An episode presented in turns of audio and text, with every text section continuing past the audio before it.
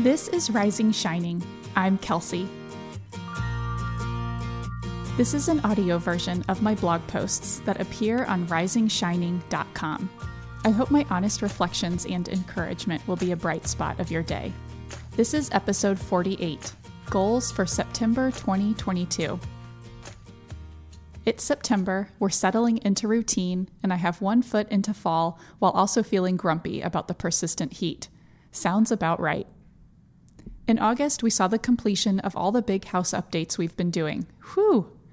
Having the entire interior of the house painted took about two weeks and was unfun to live through, but not as bad as getting new flooring. I love the way our paint colors look with our new flooring and the overall fresh, calm look. When the noise and energy of the house feel chaotic, my eyes can land upon our freshly painted walls or the warm flooring, and it truly brings me some peace. Ah.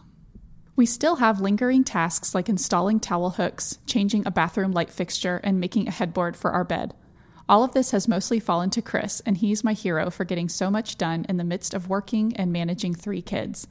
So the house doesn't feel done, done, but we're 90% of the way there, at least with what the budget will allow right now. Our home feels more us, cohesive and beautiful. It's quite satisfying to have taken such big steps to create a lovely, cozy home from our otherwise unremarkable suburban cookie cutter house. I'm watching for Canada geese to fly overhead on their fall migration, but have not heard one honk. I know they've usually started by now. Have they changed their route? Is it climate change? I keep promising Maeve that we'll see them. Perhaps by the end of the month, we'll see them as we open the doors in the morning when, at least for a little while, we can let in cool, if not chilly, air. With routine and a new season on the horizon, I'm craving a house wide tidy.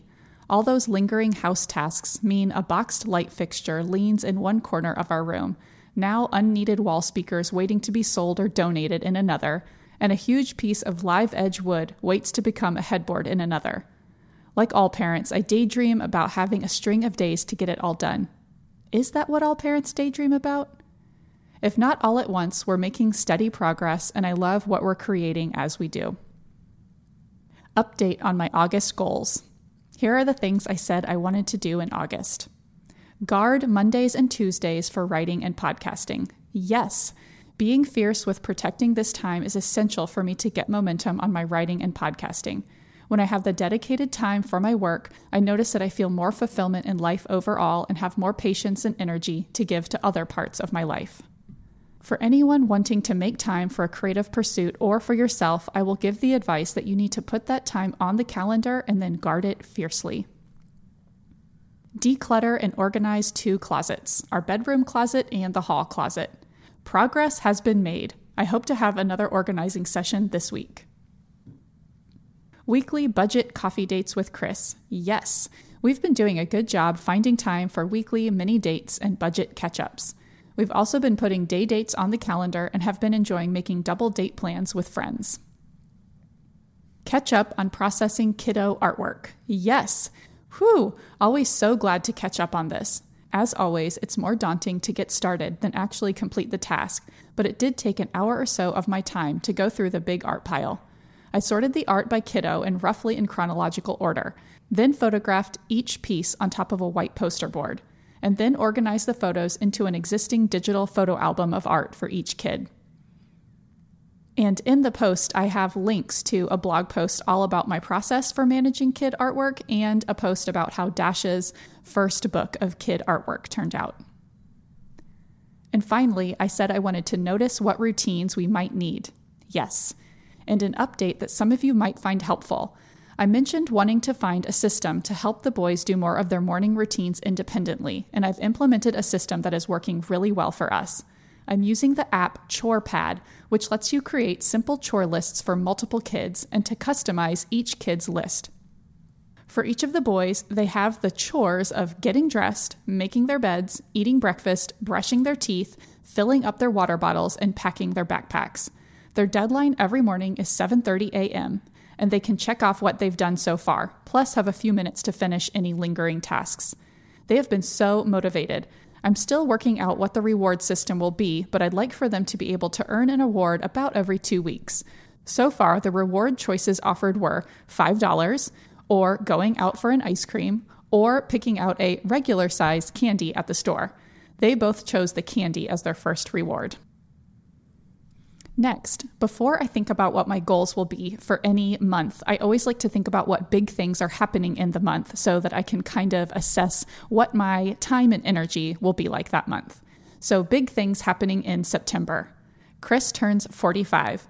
We had fun celebrating with a day date, then going out to eat as a family on Chris's actual birthday, and then with a bigger family lunch. It was really fun.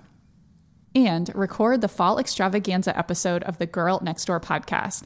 This is our most anticipated episode of the year, and so we put a lot of thought and effort into recording.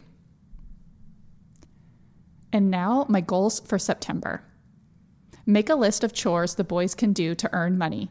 We've been wanting to do this for months, and it'll take all of about 20 minutes to do.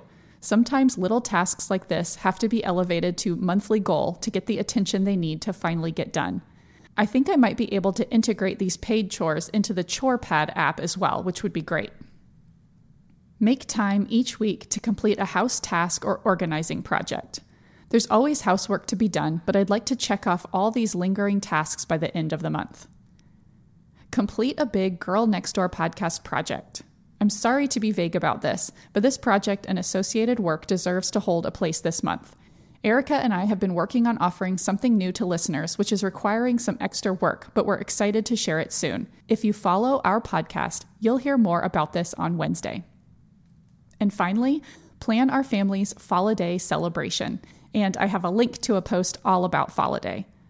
I remember fondly a fall day with Maeve last year when we did a few fall things serendipitously all in one day, like making fall scented Play Doh, baking pumpkin bread, and reading new fall books. With a little planning, I'd like to recreate a low key fall day for the family. And that's it. I'm wishing you a happy September, friends.